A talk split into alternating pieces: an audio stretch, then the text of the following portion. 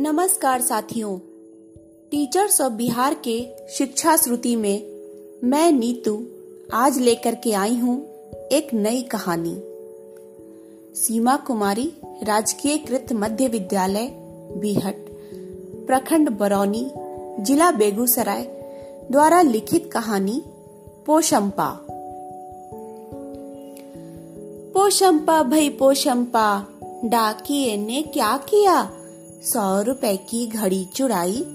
अब तो जेल में जाना पड़ेगा। जेल की रोटी खानी पड़ेगी। जेल का पानी पीना पड़ेगा।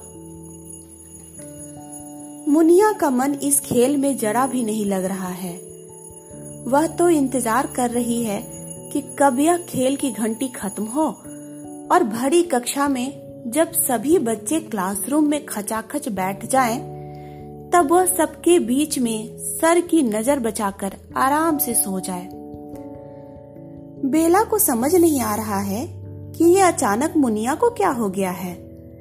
हम लोगों के बीच अभी कोई झगड़ा भी नहीं हुआ और न ही हम कट्टे हुए फिर ये मुनिया हमसे बोलचाल क्यों बंद कर दी है अचानक? रे मुनिया, चल ना हम लोग डेंगा पानी खेलते हैं। उस उचका पर चढ़कर ना बेला, मुझे बहुत डर लगता है खेलने में। कहीं कोई पकड़ न ले। लेकिन हम लोग छुअम छुपाई थोड़ा ना खेल रहे हैं, जो तुम्हें कोई पकड़ेगा। घंटी की टनटनाहट ने थोड़ी ही देर में दोनों के खेल को विराम दे दिया। कक्षा में गोपी सर थे। रोज की तरह मुनिया कोने में जाकर सो गई। गोपी सर की नज़र काफ़ी दिन से मुनिया पर ही टिकी थी। उन्होंने मुनिया के शरीर को जैसे ही छूकर उठाने की कोशिश की, मुनिया हड़बड़ा कर उठ बैठी। अपने चेहरे को छुपाकर ज़ोर ज़ोर से चिल्लाने लगी। गोपी सर ने प्यार से पूछा, क्यों रे मुनिया? तू रात भर सोती नहीं, जो यहाँ आकर सो जाया करती हो? और मुझसे इतना डरती क्यों हो? मैंने तो तुम्हें कभी नहीं पीटा। मुनिया सुबकती रही कुछ नहीं बोली।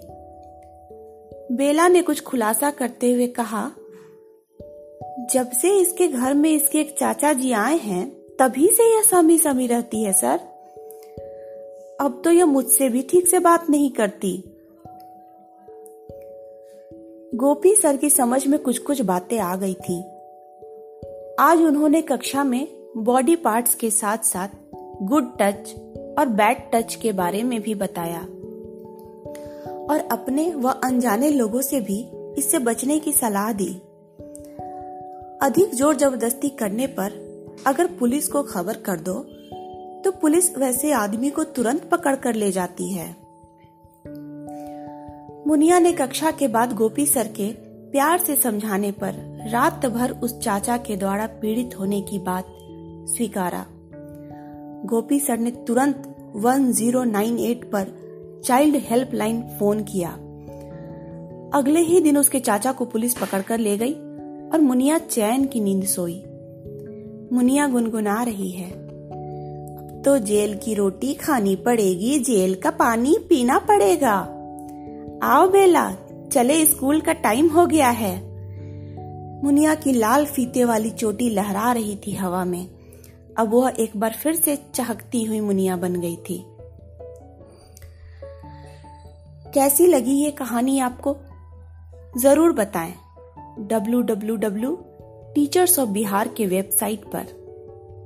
धन्यवाद।